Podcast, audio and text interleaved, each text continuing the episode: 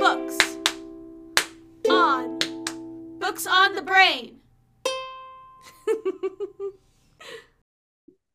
Well, I was good. What do you what? The message wouldn't go away from my screen, but I'm done now. Okay. Oh my god, okay, ready?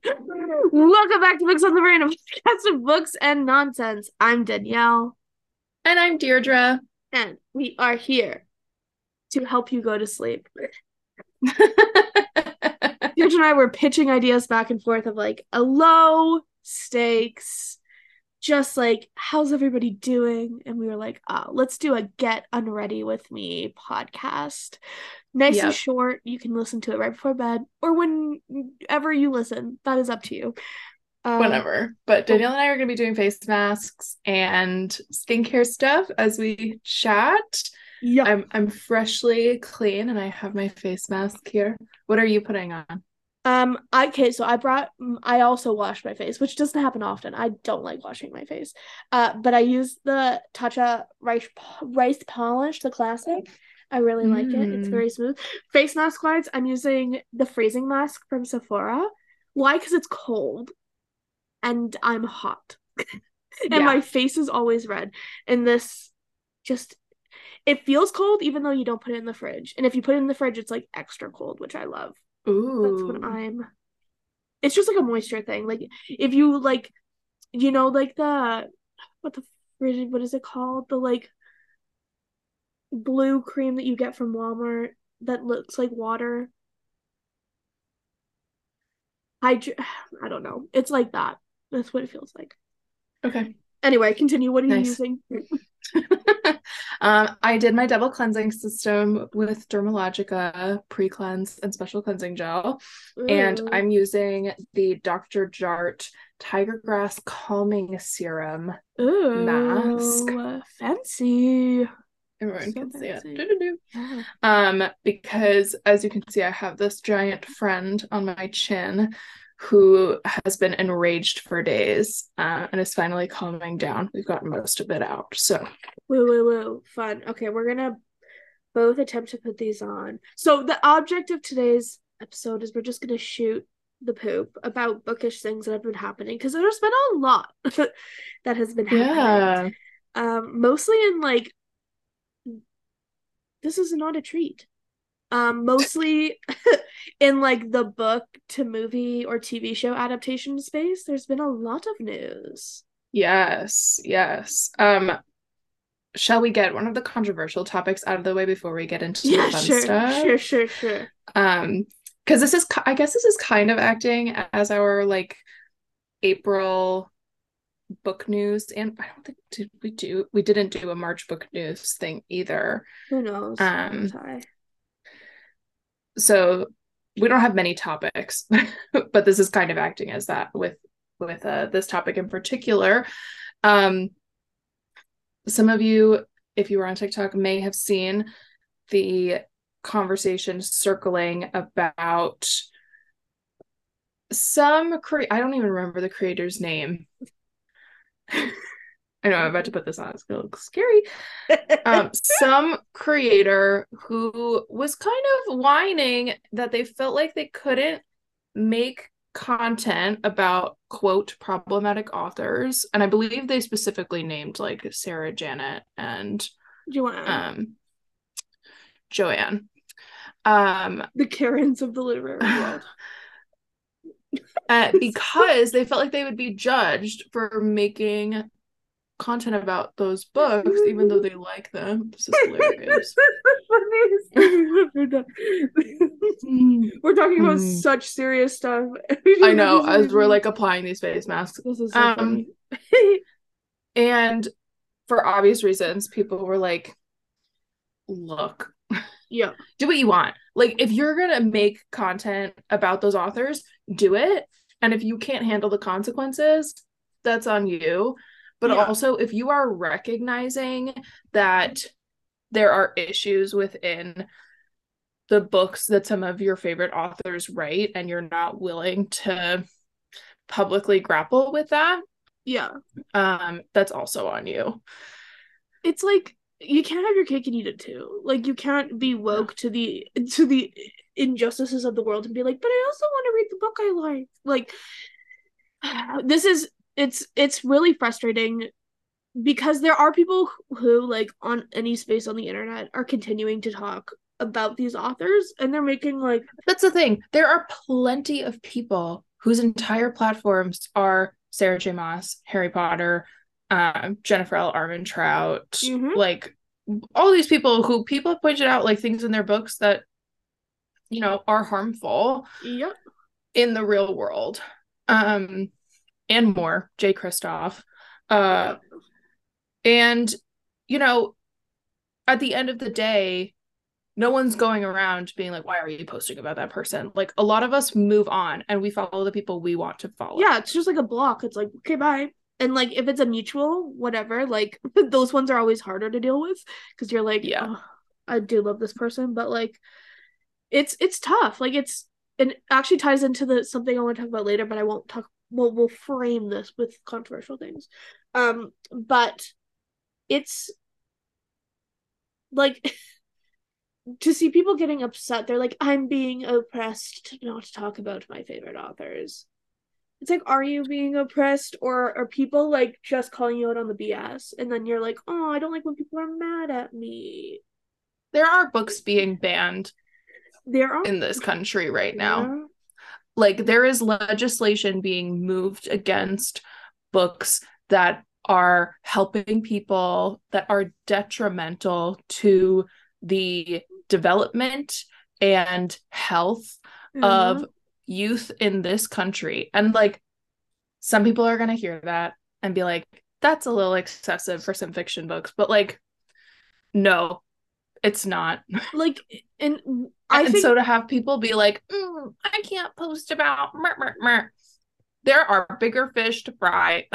there are like even just in the literary space let alone in other spaces like it's so like we because of social media and technology we have so much access to things we didn't so like to see all of the courtrooms where like drag queens are going to uh advocate and talk to congress or like municipal whatever um Mhm. or even like librarians and teachers going to talk about books being banned and these like incredibly conservative men, usually white men, are like, this book, um, and it's always like the most unproblematic queer books. I'm like, there are problematic books, absolutely, but you wanting to ban, um, I think I saw one recently for Meet Earl and the Dying Girl. I think that's what it's called.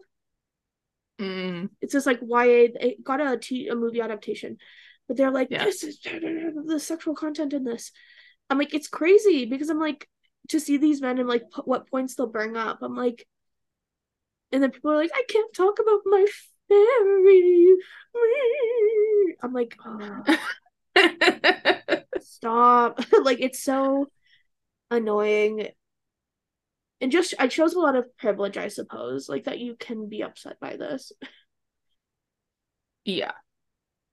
And I almost feel I feel like two ways. Like I feel annoyed that we're giving this conversation more airtime, Yeah. but at the same time, like it is important to talk about because is. people need to know that, like, yeah, there are consequences. There are plenty of people, Mhm. J- Janet, um, Janet. Janet. No, what's Joanne. what's JK? What's Joanne? That's who I meant. I didn't mean Janet. I meant Joanne. Um, who are not facing the consequences of their actions at all. uh, I feel like I should just jump into controversial topic number two. I haven't Let's do even told you about this. Um, so there was a video that came out this past week by this YouTuber Mhm. called ContraPoints. Have you heard of them? No. So she is this YouTuber that puts out YouTube videos like maybe once a year. Um, but they're like long video style or like video essay style videos. Um, so she is a trans creator. So she recently, like three years ago, she three or two years ago, she put out a video about J.K. Rowling, which was mostly just talking about like what a turf is, which was like hmm great for people who didn't know. But then she Yep. recently came out with a video on the witch trials of J.K. Rowling, and I was like, oh, I gotta watch this. Oh, I gotta watch this because she was actually asked by the people who produced the podcast to be on it. and she was on it. She talks about her experience, how she was interviewed on it because they wanted to get other people's opinions on it. Um, Mhm. or like contrary opinions to what JK thought.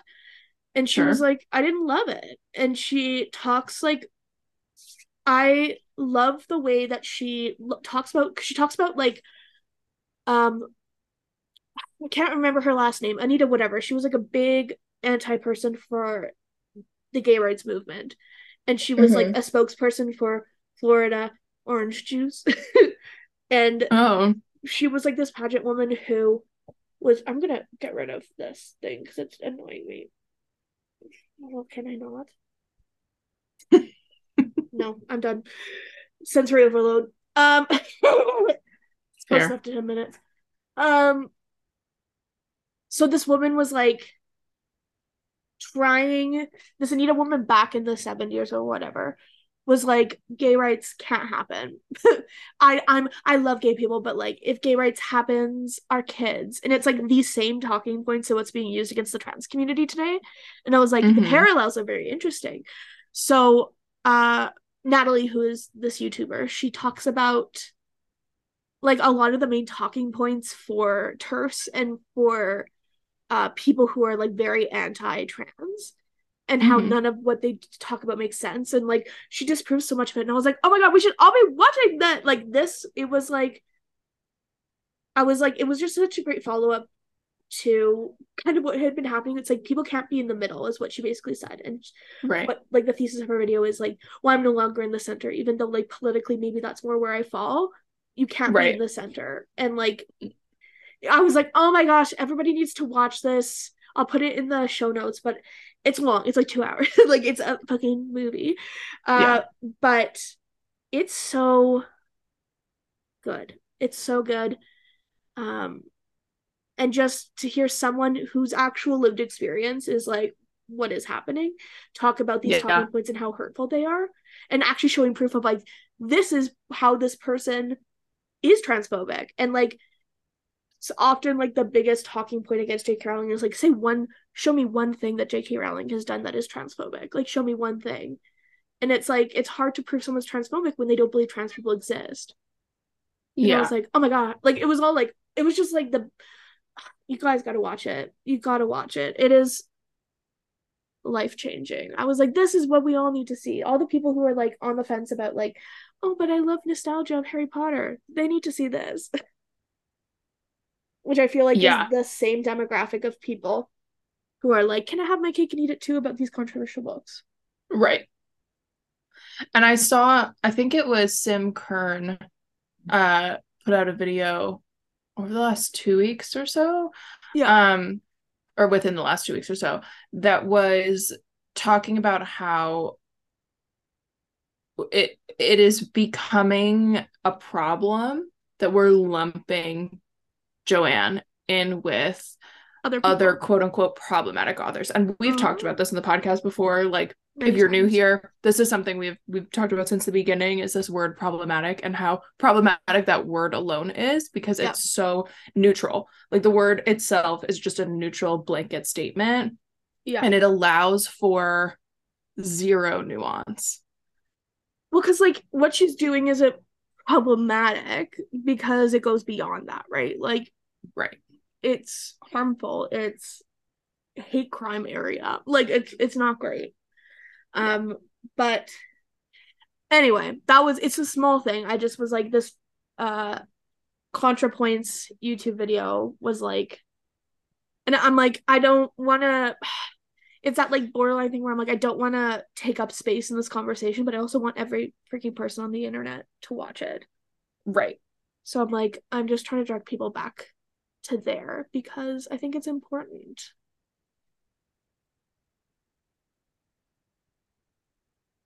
I think it's important. Um, It is important. what? That was that was the Oh. only ContraPoints thing. I had I don't know if we talked about this on the podcast. Tell me. Um, but I I started a note on my phone way back when of things for book news, and I had one thing in there, and I just remembered. okay, what was it? um, so this was from back in March. Um, I have a Twitter thread pulled up. Shocker. okay. um this person Brenda Romero Okay. um I'm just going to like read the tweets verbatim. This is about the book Tomorrow and Tomorrow and Tomorrow by Gabrielle oh Zevin. yes. Yeah, yeah, yeah, yeah, yeah. So it's direct reading. Regarding Tomorrow and Tomorrow and Tomorrow, my uncredited work is in the book Solution, which is a game, is by the author's own admission a take on my game Train. She uses the same theme, gameplay patterns, releases the game at the same location, MIT, and even uses the same language I use to describe it. It's a game about complicity. My work is not credited in her book, although her book includes extensive credits. She only acknowledges it was my work when the New York Times and Wired magazine prompted her to. It may seem like a small thing to be bothered about, but to me, it's not. Train is likely the best game I'll ever make. It matters to me. I spent a lot of time researching it, talking with the community it represents, and making something I felt was worthy. Nothing was taken for granted to have a game lifted without attribution, a game about the Holocaust, for goodness sakes. It's just unacceptable. I'm Oh, posting this because I've seen many devs talking about it, uh, about having read it on the way to GDC, which I think is a con. Um, a theme in the book is how women struggle to get credit for their work. Um, oh no. update the washington post spoke with knopf publisher of tomorrow times 3 they stand by zevin and are apparently unwilling to credit me noting the only games listed in the author's acknowledgments are video games. Board games don't count. Um sorry if i said earlier that brenda made a video game i was wrong. It was a board game. Uh, further to note that train was undistributed. How does that apply to other singular works of art like paintings for instance? This is very disapp- this is very disappointing response, particularly from a novelist who writes about women not receiving credit. Watch this space. Um, Train has been played by hundreds of people and viewed by thousands in museums from the U.S. to Spain to the U.K. to Finland.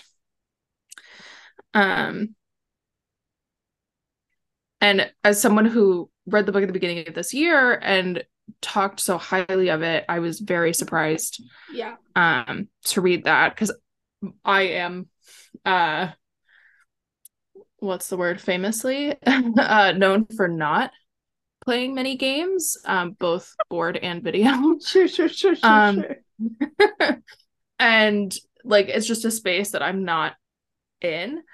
So when that was circulating I was just very surprised and kind of upset. I was like wow I um don't want to talk about this book as much anymore. Yeah. um and it was one of my favorite reads of the year when Mhm. I read it, like I gave it five stars. I thought it was really great, but that really does make me reassess it, especially as somebody that like is a woman in the arts and constantly grapples with like the question of credit and um Ownership, acknowledgement, totally. ownership, like all of that, like things we've talked about on the podcast before. My question is like if she was acknowledging video games, why not just acknowledge the board? Like, was it because she had to pay royalties to them or something? Like, I don't like. It seems so strange to me that she would acknowledge some and then not everybody. That seems strange. Right. And at the end of the day, like she did end up acknowledging that train influence solution. Um, But like, too little, too late. So why wouldn't like the it's weird to me that she was like prompted to admit it, but then in this um response from the publisher, yeah, they still kind of skirted around it when it's like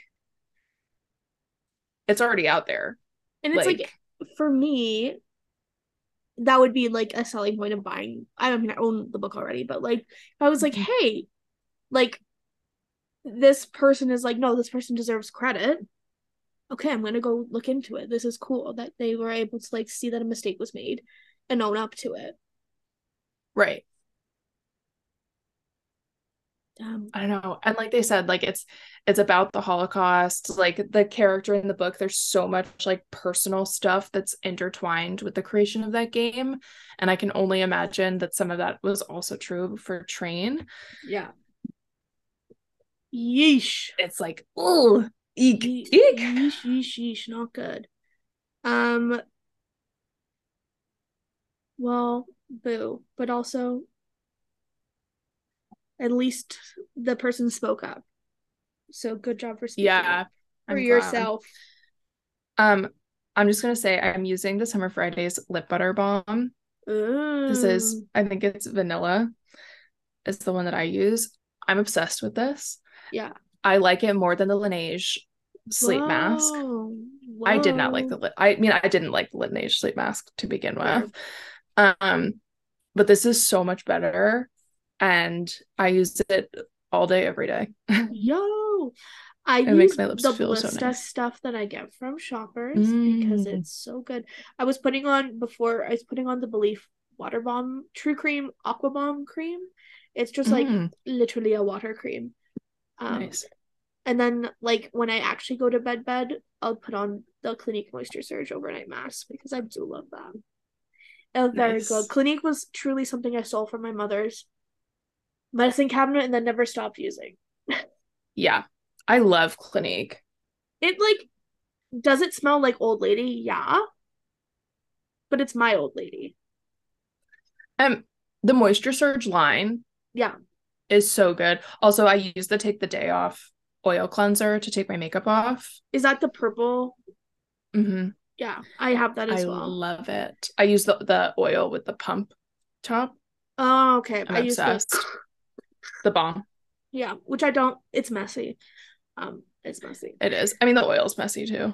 It's good for stage makeup because I'm like if I'm because if I wear like makeup day Yeah. to day, it's mascara and I'm not gonna use balm for that because it looks like a, a raccoon murder victim.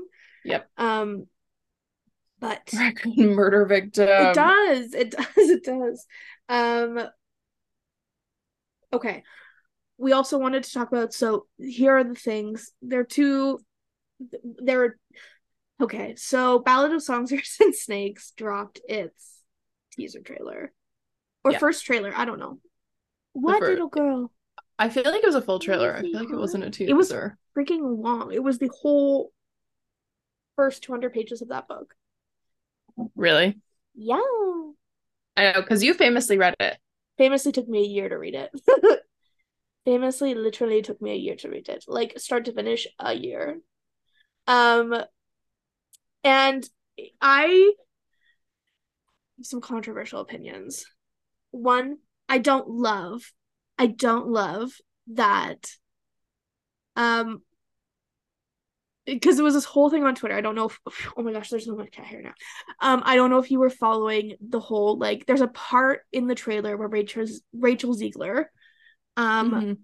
bows, like Katniss bows in catching fire. Right. And that is not in the book. and that was something that Rachel was on Twitter saying, I improvised and they kept it.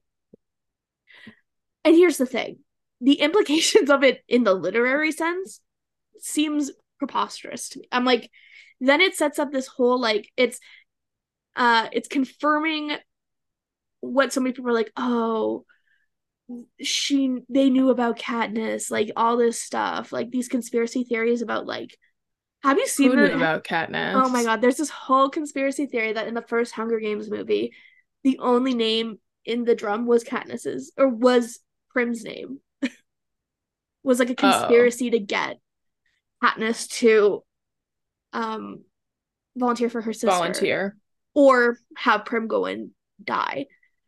Like the conspiracy theories that have like bloomed out of this Hunger Games renaissance is wild. So I'm like, this Rachel Zegler, who is this girl from District 12, Yes. there's no, as far as we know, in the literary sense, no relation between her name's Lucy Song Lucy Songbird, I think, or something. Lucy something. Um and Katniss, as far as we know. Right. Um, and if there is, I don't like it. I don't like it. I'm like, because then it's like, what is it, a genetic thing? Is it a personal vendetta against this family? Then it just like makes this whole societal revolt into something way more personal, which I don't really like. Because there's something about the Hunger Games being so communal that I Right. dig, that I dig with. Um, and if I hear literally one more person say President Snow's hot, I will be committing homicide. I will. I hope they don't for your sake. for well, it's not gonna be my sake. It's gonna be whoever's in my vicinity's sake. I'm just kidding. Um, I, you know, I hate that man. You know, I Mhm. hate that man. And know. I feel like the only other person who's on the same page as me is Bridge. She's like, I hate this man. And I'm like, I hate this man too.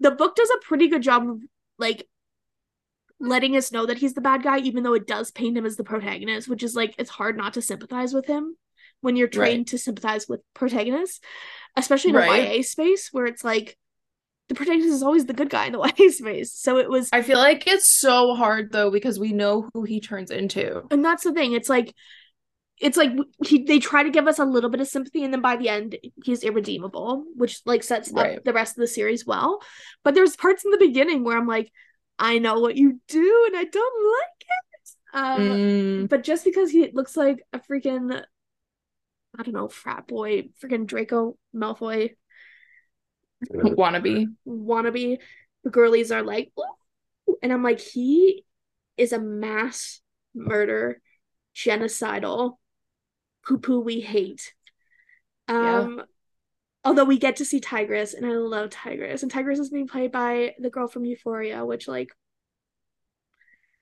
is going to be i think i don't know if Tigris is openly trans but the actor is so first Mm. trans person in hunger games kind of slay It's exciting. and rachel's also poc so it's like Yes. We're living our full And she's from New. Jersey. and she's very nice i've never met her but she seems very my parasocial relationship with her is she seems very nice She seems nice. Um, yeah, I didn't read the book. Uh, At this point, haven't don't. been. I haven't been excited for it. It's funny. I had a conversation with one of my coworkers today, and I think she wanted me to have a different response than I did. She was like, "I just ordered the book. I'm so excited." Blah blah blah. And I was like, I saw the trailer and I felt nothing. Here's the thing like, like like I'll be honest, I watched that trailer and I was like, okay.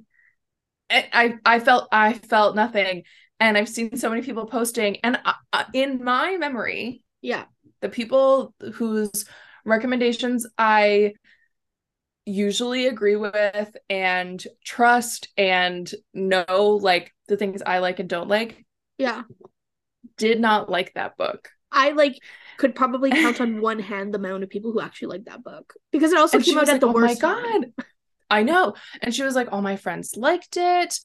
I'm so excited." Da da da. And I was like, "I'm so sorry. I'm not giving you the reaction you wanted because this is- I Not didn't. excited. This is my controversial. This is another controversial take. The girlies that are excited for the ballads of songbirds and snakes are what our generation would have been. The people who are really excited about like the Damon Elena part of the love triangle, like the bad boy and the and the like, like it feels very much that like oh sure." we're giving the bad guy and he's redeemable, but this bad guy is not redeem like it's not. And if they make him redeemable, Mm-mm. They can't. they can't like knowing what we know they can't um and it's not like and the problem with it being a prequel is like they can't even be like here's all this stuff that happens between the end of the movie and then the start of the hunger games because we don't get to see them. like you gotta he's gotta be snow by the time the movie Right. ends which then leads me to believe why does it take him so long to do something because that guy's old in the hunger games Yeah. because it's like what uh, the 10th and hunger games I think Maybe- it's the tenth. and then he, she's in the 74th that's a lot of years Yeah. Yeah. that's a lot of why was he why was he waiting so long dude what's going on I know. what's going on I know. uh so many questions that will never be answered and also okay my biggest thing and i talked about this when i read the book was like the best part of the hunger games in my opinion other than like the love triangle whatever whatever is Yep. the actual games by far Right. the most interesting the games in this stupid little book oh i don't even have the book i don't know where the book is it's just the dust jacket um mm, it is For Uh, anybody that's only listening to this, I would highly recommend you go watch just for that moment because that was hilarious. Actually, I do know where the book. The book is sitting in my trunk with about thirteen other naked hardbacks because we did a number for Matilda from a musical theater class where they needed books. So I took thir so uh there are a couple in here that are just uh, Just the dust jacket. just duck jacket. So I've because you know, like organization is obviously very important to me, so I needed to know exactly where those books go back on the shelf. um, anyway, the Hunger Games, like the games part of that book, less than hundred pages. Also, like from the trailer, looks like a dumpster, like a dumpster in the desert. Like I know, right? I was like, what is this? because I was imagining when I read the book, she was giving like football stadium. Like, like, like that's what I was imagining. And a couple okay. other people were like, yeah, that's also what I kind of pictured. Because it's like they have no money, there's no whatever. The games Right. actually last for like the games are not the most exciting part of that book, but then it's like, what is? Right. Nothing. The book's boring. the book sucks. Uh don't tell Suzanne Collins I said that. Um, but Or do. I mean, yeah, tell her. Where's she been for the past 10 years? Reading this? No excuse. Where's the Haymitch book? Where's the Haymitch- book? or the Finnick book? Like, you kill him, you owe us. You That's don't owe me anything. Is it but you owe feels like like the way people describe Lucy, yeah, I don't understand her connection. And it feels weird that there isn't a connection to the original trilogy. like I'm like, I would have I would have seen I would have been so much more interested if it was a Haymitch book. And we we led into I would have been perfectly happy if she was gonna take us into like maybe in order of the people we meet in book two. Oh, how all of fun their would that games. be? I would love that. Like, Like like, a peop- like Haymitch, Finnick, um, Meg, the- what's Meg's the uh, old lady, yes, her, the um the two that pair off. Mm-hmm. Joanne, Johanna. Oh yeah, any of that would love. know? would love. Um, I- like what Lu- Lucy is, like she's just a YN stand-in for Katniss. Like she, um, basically becomes. I don't want to. I don't want to spoil, but like. I mean, is it spoiling? It's why, like, you know what's gonna happen by the end of that book. Like, they're, Yeah. it's it's not a happy ending. Because isn't alert. Haymitch the only isn't Haymitch the only other winner from District 12? Yes, um, So Yes. Um Uh. it's this whole th- it's like yes, he is because he's the only person who lives in the Victor Village whatever it's called. Uh is that what it's called?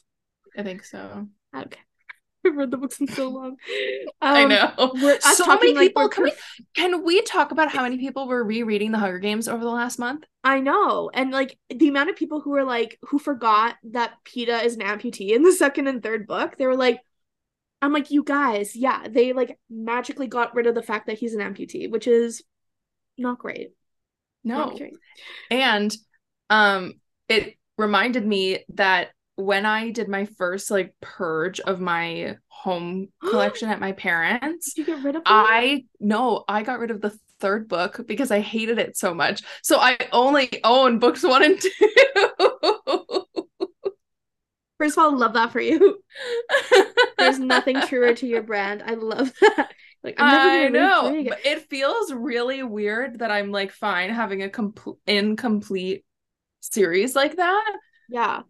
Honestly, I I'm don't think I've fine. reread I don't think I've reread Mockingjay since the first time I read it, to be honest with you. I haven't reread the series since the first time I read it. I she had her yeah, I did. I've I've reread And I the first would two books. I would like to. times. I think I want to reread them like before like I think I want to reread them and then do a movie marathon. I think that would be fun. Yeah. Um but Should also we? Should we do that? yeah, I love that. But you you'll have to deal with me through Mockingjay because I will be insufferable. Are you kidding? Here's the thing, like, Like got rid of her copy. I know, but I am I complain so much. Have I read the book what two years ago and I'm still complaining about it. Um, but I think maybe we'll balance each other out. It will just be like a communal Probably. like we hate this so much. Yeah. Um, but let's do it. If you guys want to follow along on our Hunger Games reread, uh. You have to go rebuy a copy of Mockingjay because we know you all got rid of yours as well. No, no, I'll be renting that from the library. Good for you. Do you want to read the prequel? I guess. I just don't want it to take a year. Remember, it took me a year to read the audiobook. it wasn't even the physical book. It took me a Um, year to read I the audiobook. how what how would we do it? Do you want to read the prequel first, or do you want to read the trilogy first and then the prequel? I think the trilogy first and the prequel. I'll do Uh, it. Mostly because then if I reread the the prequel first, I won't get to the trilogy. The chances of me DNFing Songbirds is very Also, high. we have so much like we could do the movie marathon in between reading. Aw, like a little class Like- project. Yeah, and then Cute. because the movie doesn't come out for a while. That's true. And even if it doesn't matter, it's gonna be so different. it's gonna be so different. Um yeah, I am not I'm excited because I love the Hunger Games. I love the institution of the Hunger Games. It is Yeah. such a it feels like the only part of my childhood that has been left like undisturbed by the waves of people being terrible. like and it's weird because the whole principle is kids chilling killing each other. But I'm like, it's the only Right. it's the only property that I feel like I can open chest be like, yeah, I love the Hunger Games. Yeah. Um which is strange, but yeah, I don't know. I just if I see like if I see one edit on TikTok of like a sexy corn corn corn his name's not Cornelius because that's the guy from Thumbelina. Corn Cornelius. I thought his name. I thought his name was Cornelius. Let me look at the Cor Corniolanus, I believe is how you say it. C O R I O L A N U S, like anus, isn't it?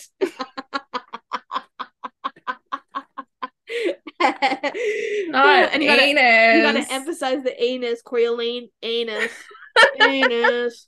Oh my god. oh, speaking of no, not speaking of anus. Um, guess what comes out in August? bad transition, bad segue. That's not good. Sorry, it's fine. Here's the It's thing, fine. I'm not excited for it. I feel like every time we get, I'm not excited for it. I feel like I my am. feelings are gonna be hurt. and remember, Red, White, and Royal Blue was not my favorite. That's what we're talking about, everybody. We're talking about We're the ta- red, white, and royal else will we- blue what else will we um, talking about? poster that was released. Their shoes look so cheap. They look like H and M velvet twenty dollars shoes. I disagree. I think you need to take a second look. I saw them and I was like, could they not have gotten them like a nicer shoe? Oh, it's because it's edited so bad. Like Whatever the reason, they So, look cheap. Those two um, men are high Henry's status Hen- men. Henry's shoes are patent leather. Um and the editing on it makes it look like a cartoon shoe. it like I was like, this looks bad. like this looks like bad. But also it's the black shoe with the navy on the sock. Mm, maybe yes, yes. That's But pretty both like that's them- that's what's killing me. And my problem is, and this is a hot take, is the chemistry between your two lead actors so bad that you had to release a promo with their faces not in it?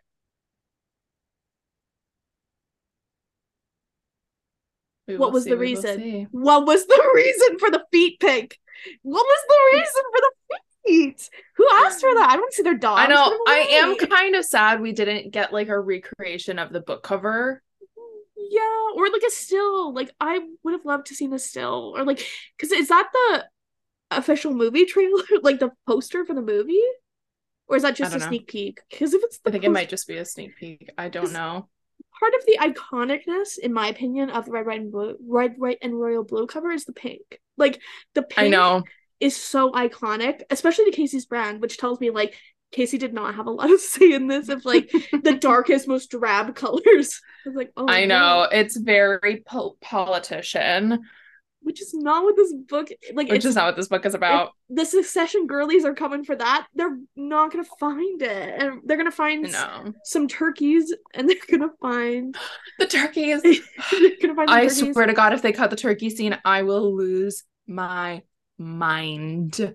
They can't. Like they already cut because I, I saw someone talking about like why the red, white, and royal blue, like a super fan. They're like, why it's all red flags, but there's not a single green flag in this movie. And I was like, and they're like, it's because they've combined so many of the characters. Like the character of the reporter and the guy that Alex meets in college, whatever, have been combined into the same character. And I was like, that's like, Why? And, and like, because then it's like, there's already not a lot of characters in that book.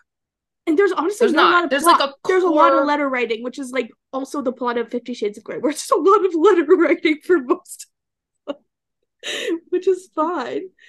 But like, I if if you were to tell me the one thing that they're like we have too much of in this book was plot, wouldn't, wouldn't believe you. No. Can we talk about all the book to movie adaptations that feature letter writing? Romances specifically. Phantom of the Opera. Oh. It does. Um, P.S. I love you yep. to all Um, the boys. Love and Gelato. She's reading her mom's Ah. diary, I think. For the boys. Fifty Shades. They send emails where he Fifty says baby. Um Twilight when Bella sends all of those letters to Alice or the emails and they don't send. Oh, Yep. how embarrassing. Uh I mean I, I don't know if there's any more. But that's still a lot. there's like t- and like for me and like i can think of some like like one to watch has like tw- and even like uh what's the one the other plus size one that we like better the fan fiction one the cupcake date Oh, oh, oh, spoiler alert. spoiler alert, thank you Um, yes you would you're just like i do know the cupcake It was donuts, not cupcakes. Oh, sorry, actually. sorry, sorry, sorry, sorry. Um, you're you're lucky I remembered a thing about that book. I was like, than- what are you talking about? but like that whole thing because there was that format of like the AO3 fanfic or like in One to Watch, it's like the Twitter threads and the whatever, whatever, where it's like we've graduated from letter writing into like here's other ways we can show text, but it's like kind of cool, which I hate. Yeah. I- if I see one more like uh it started popping up in Kindle Unlimited books where people will have like the text bubbles when they're texting each other. And I'm like, I don't I don't want to see it. I don't want to see it.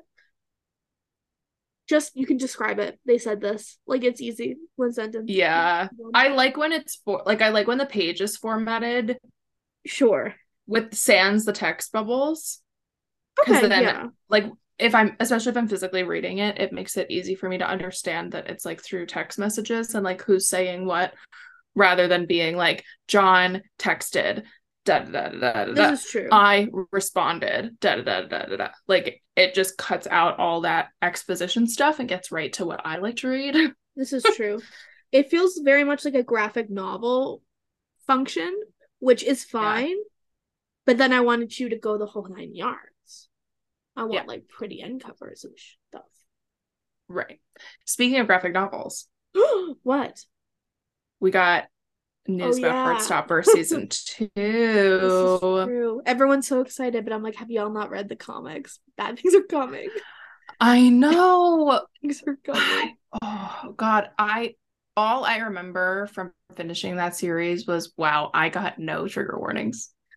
And that's the thing. I think now maybe they're more widely talked about, but even when I was because I recommended them to you and I also Yeah. didn't give you any content warnings because like it really doesn't start picking up a lot of steam until like end of book two Book three. book th- well book three book four uh Yeah.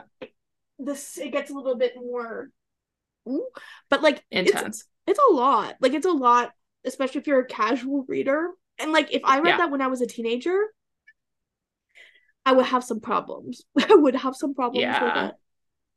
Yes, little girl. But I'm super excited for season two. I loved season one.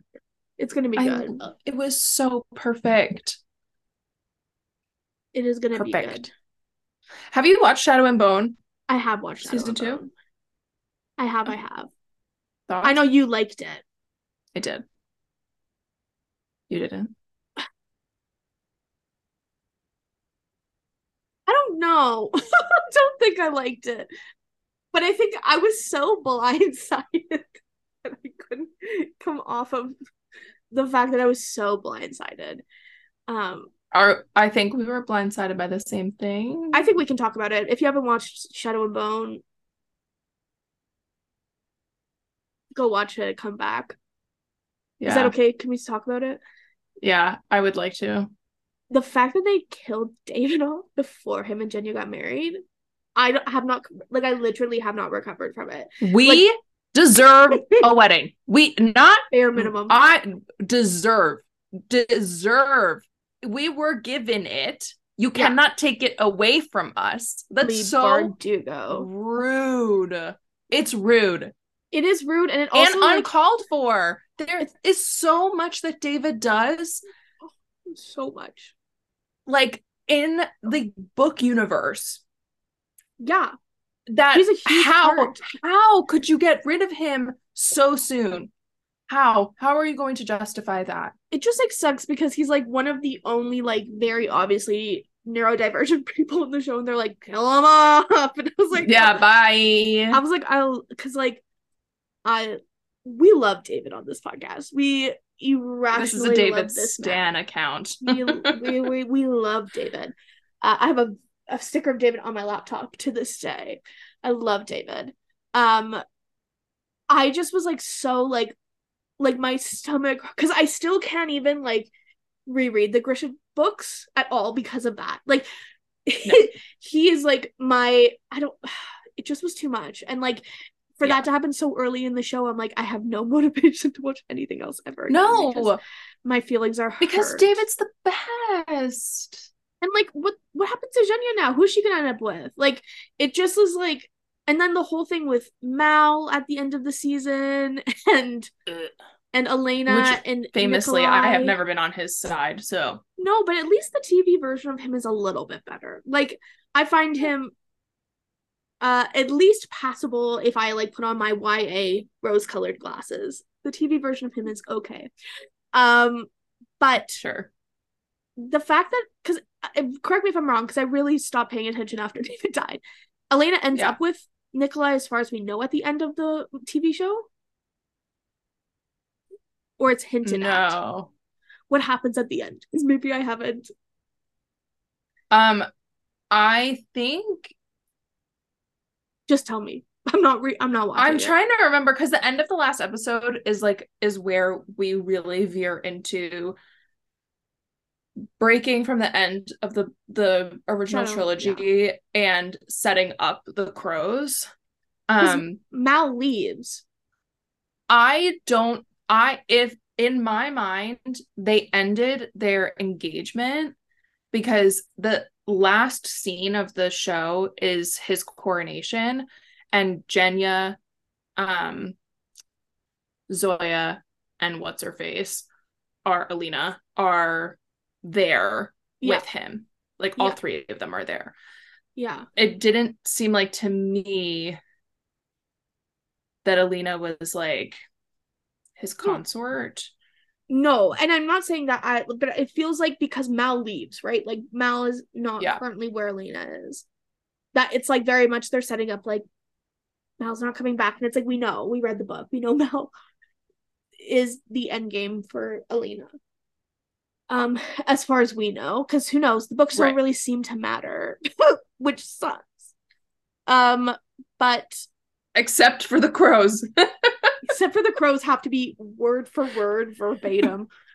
Um, because the but they I feel like I feel like they've set up the crows in, a way weird that way. to- but I feel like it makes sense. I think they set them up in the only way that they could, is what I will say diplomatically. Do I think that we are going to miss out on like the Jasper Wylan like flirty banter of the first book? Yeah. because they're already in this like committed I, loving yeah, relationship. I was think like, they they oh, they no. went too fast. They went too fast with that. it's like part of this, part of the whole beauty of is like Jasper through the beginning of that or through the first book really in the beginning of the second he's both coming to terms with like his gender sexuality identity and also his like grisha identity uh which Yeah. is such a beautiful like co-tandem arc Uh, Which does make me interested for what they're going to do with the crows, specifically him, because it feels like he is really settled into his yeah. Grisha identity and his sexuality. That I'm like, ooh, are we gonna get kind of like maybe a more mature version of these characters from that book? Which, like, that was my biggest Absolutely. critique of the book was that so much of it felt so big and yet a lot of the reason these the things were falling apart was because the characters felt too immature Well, because like, and uh, I don't know how many times I've like, obviously Leigh Bardugo wrote these as older characters, and then to sell it as YA, she had to make them younger. Like she originally wrote these books with these people being, and it it, it is like in the bones of the book. These people, like, Yeah. who lets a seventeen year old run a freaking like gang? Like no, but like these are older characters, quite obviously. Um. And even all of just like the like marriage stuff that happens in the King of Scars stuff, I'm like, these are not children. like this is these are older people. Um Yeah. Yeah, that would be nice. I don't know. It feels like because do they get what's his face out of prison? No. So they still have to go get him out. Yeah. And I feel like I have no connection to him now. Like I feel like this entire season was a waste of like all of the chemistry that they built up between Nina and Matthias in the first season. i disagree though because i feel like we spent a lot of time in this season really understanding nina's like hurt. Like she wants to help him so badly. She she loves him so much. And that's where we meet them in the book.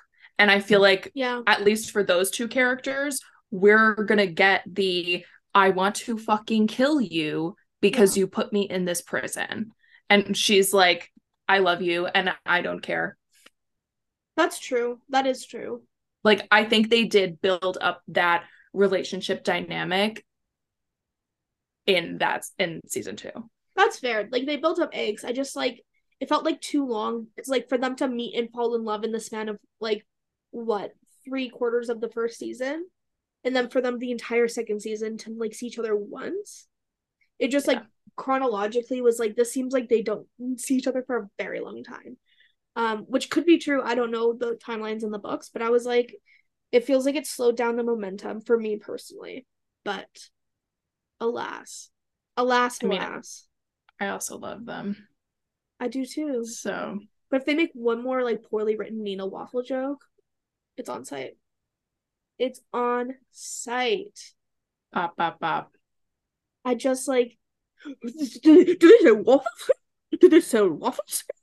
Love waffles. That's all I feel like Nina says. And I'm like, I we get it. She likes waffles. Come on, give her something else. come on give her something else Give anything else Something, anything else. Maybe she likes pancakes one day. I don't know. She, she would never, but I don't know. Just anything. she would never treat on waffles like that No, no, no. Um okay, we're drawing to a close. What are you reading, buddy we boy? are oh my god so many things i read happy place last week Ugh. Um, I have mixed feelings. I'm not going to get into it. Um, I acknowledge that I let other people's opinions color mine before I headed into it, and I wish I had not done that because I think I would have enjoyed it more.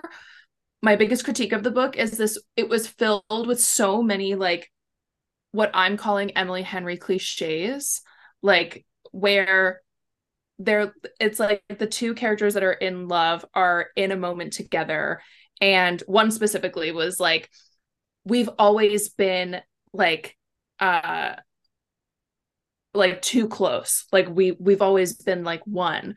And i was like what? And then like a couple things happen and then she basically rewords that sentence and says it again.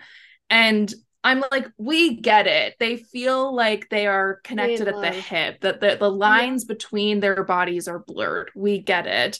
Um and it's like those type of cliches it felt like they were like smushed into this book that i was like okay we could take a couple of these out because i think Yeah. the really fun thing about this book is it's not just focusing on a romantic entanglement it is so heavily based in friendship and Yeah. the like love of a found family Yeah. that a lot of the relation like love relationship stuff or romantic relationship stuff got in the way of that. Yeah, because even like, cause I'm, I think I'm like 25 pages in, like two chapters in. And like, for me, the most interesting thing is the friendships. Like, the second that the, Yeah. the love interest shows up, I'm like, my tummy hurts. You, shouldn't be here. I know. And Uh, honestly, I don't like him. he's I think he's my least favorite.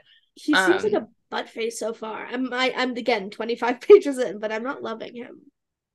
I think at that point, which is why I don't mind spoiling this, Yeah, tell me. you already understand that he like silences So much. her a lot. And I hate that. or and like, it continues. Like he'll just cut her off or like he'll stop her from talking. And I'm like, mm, not in 2023. red flag. So And I don't love that. Like the first thing that we hear from, I don't even remember her name, the protagonist's name, Harriet, Harriet, Harry- um, is that he's never called her a pet name. He only ever calls her Harriet, and then he's like love bug, like all these pet names. I'm like, this just, just seems like maybe there's bigger singleism, but like wouldn't your friends- misogynistic. wouldn't your friends be like, why are you doing that? You never call her that. That's what I was thinking. I was like, this seems strange, and like So I know heading in, it's not like the big romance that everyone's expecting it to be, which is fine. Like, I don't think it needs to be. Um, No. I just don't think I like the, the love interest, which kind of sucks because Emily Henry's love interests are usually pretty slam dunk for me. yeah. So if I had to rank Emily Henry books in my order, Yeah. bottom to top, it's People We Meet on Vacation, Happy Yeah. Place, Yeah. and then Book Lovers and Beach Read are like they like to battle it out for the top spot every day. I'm the same, but I think I would put book lovers over beach read. Beach Read. Yeah. Yeah. So I read that last week. I just I was telling Danielle this morning, I just DNF'd Weyward by Emilia Hart. Yeah. Um, I got to 58% and I'm deciding to DNF it. I gave this Count it book as a a read. really Count it as I gave read. this a really good go. Um and Yeah. it- it's basically about this family of women and it follows three of them. Um one who was accused of being a witch in the Yes. 1600s, one who it's like just after World War II. Um and she's a teenager and one who's in her 30s escaping a very very bad relationship um going to her great aunt's house who is the woman from post world war ii that we meet. So that person has died as of 2019 and left her house to her great niece. Um and i love me an aesthetic character driven book yeah. But this is not it for me. it's it is going nowhere. I'm like i am so not interested. There it needed the biggest trigger warnings i can't believe that i cannot believe this book didn't come with any content warnings at the beginning of it and if it's in the printed book i'm so disappointed it didn't make it into the audiobook because this book is shouldn't have been. rife with sexual assault on page assault that is horrifying um it is all about these women being like struck down by men in their lives like constantly Oh, no. and like domestic like do domestic violence that is so like written out on the page for you that leads to a pregnancy.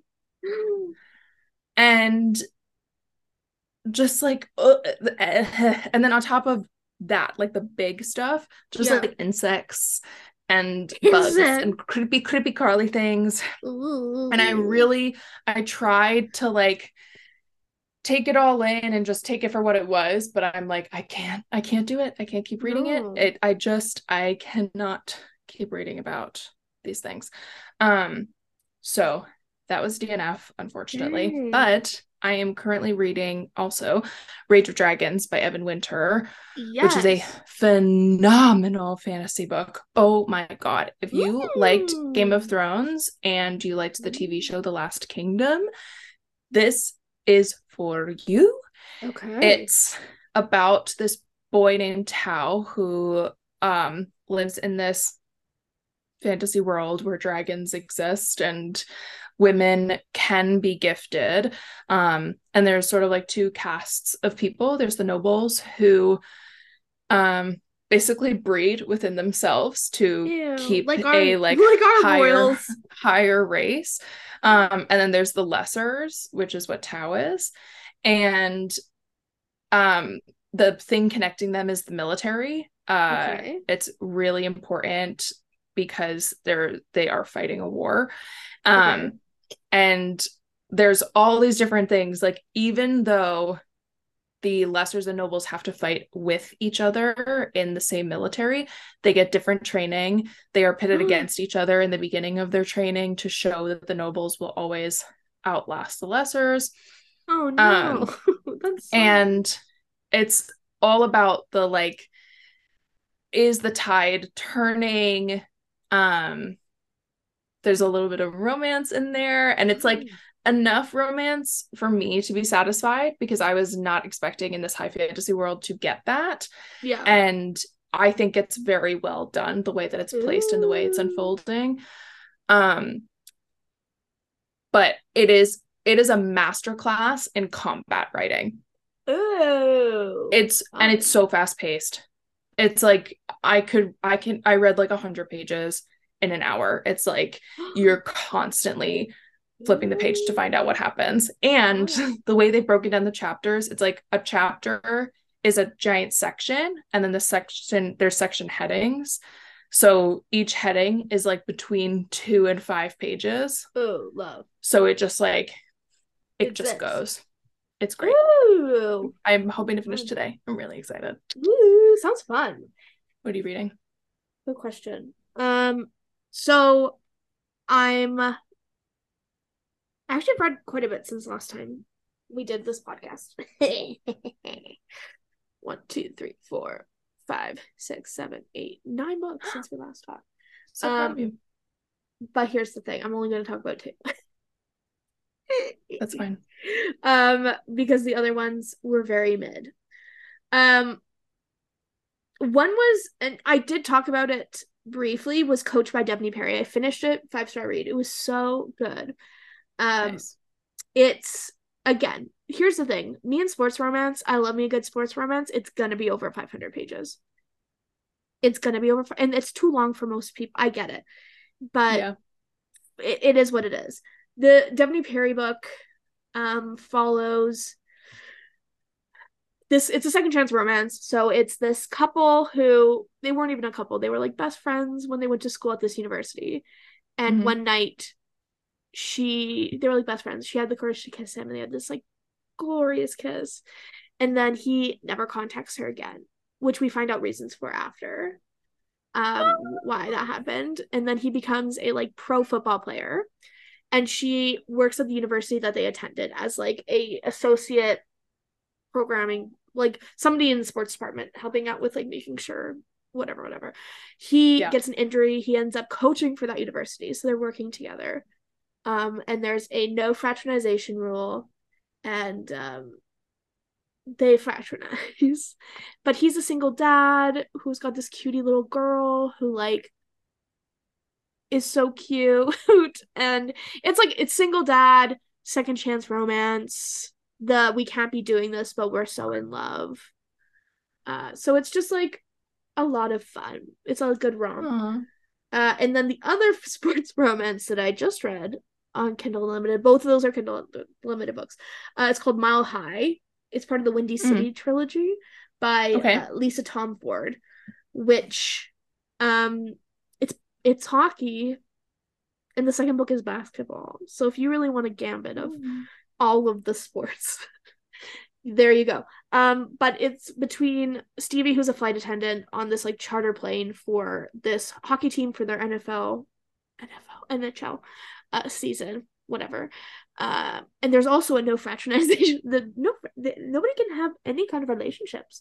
Um, and It's a close second to my NDA thing. I know it is. It's like a nice cousin to it. Uh, it's a nice cousin, but this guy, Xander, Evan Xander, I think his name is. Can't remember. They call each other. Uh, I don't know. There's some nickname that they both. I don't know. Can't remember. The book was so long. I read it so fast. Um, but he keeps calling her over, asking her to get things that he can get himself just to annoy her. Yeah. And they, him and his best friend, who are like the co-captains, sit in the row, the exit row, Mm. whatever. So they have to have that security safety briefing every time by her. So it turns into this like flirty thing. Um, and then it's like eh, the tropes of it are like I don't know how to be loved, but I want to be loved so badly. But from both of them, which is ouchie Mm. ouchie. Uh, famous brother, like her brother is like this really famous uh NBA player Mhm. who is what the second book is about. It's his I was gonna ask. It is. Um, and yeah, there's some like weird, like familial. they both have like not great families. Um, there's like Stevie is, I would say probably mid-size, fluctuating to plus size. Like she talks a lot about her body without ever really saying how big her body is, which is Okay. fine. Um, but she talks about how like one of the gestures that this guy does with her um is he buys he sees her in public and she's wearing these like really ratty sweatpants. So he buys her sweatpants for I think it's for Christmas or her birthday or something. But they're these designer pair and they he buys them in three different colors in like every size they come in because he doesn't know what size she is and she want he wants her to be able to fit them. And so Mhm. it becomes this theme where like he's so rich that he can he's just like I don't know your size and I know your size fluctuates and you get upset when like you fit something one day and then you don't fit it the next day. So he's like I'm just going to get you all the sizes. And I'm like I don't know if that's the answer, but it is interesting. It is interesting. I would like to have my own personal store so that I don't have to feel bad about the clothes in my closet. And like there's a lot of fat phobia in the book from the mom character. Like a lot. Mm. I was like, oh God. Uh but the love interest does a really good job of like combating that. And then she, the main character has like a really nice stand-up moment where she's like, no, I like the way I look. Um, which was great. It's a good read. Both of them were good reads. I enjoyed both of them thoroughly. I'm currently reading um Hood Feminism. I just downloaded the audiobook for it. I'm excited Oh, to read it. yeah, it's been on my TBR for a while. Me too. And I was like, I just bit the bullet. I bought the audiobook. I was like, it's time to read it. Um Nice. it's time, it's time. And I'm reading Happy Place too, which you all know. Famously, I'm 25 pages in. and famously, that is where this episode ends. Famously. Um, we hope you enjoyed listening to us just chat away uh Oui, for the last little bit. Um, and we like we like doing these little casual episodes every once in a while. They're fun. We do. So we hope you like them too. Um, you can go ahead and leave the spa person emoji yeah. On our latest Instagram post to let us know that you listened. You could also leave it on YouTube if you're following us on YouTube. We are at Books on the Brain Pod on Instagram and YouTube. You should rate, review, and subscribe. Hit that Mhm. notification bell and just let us know what you're loving about the podcast this season. We are happy to be back from our break. You can also go ahead and follow us on our personal accounts. I'm at Deirdre Rose Morgan on Instagram, TikTok, and YouTube. And I'm at DJ Books on TikTok, Instagram, and also Pinterest. that is it me from us for today. we will chat to you in the next one. Bye. Bye.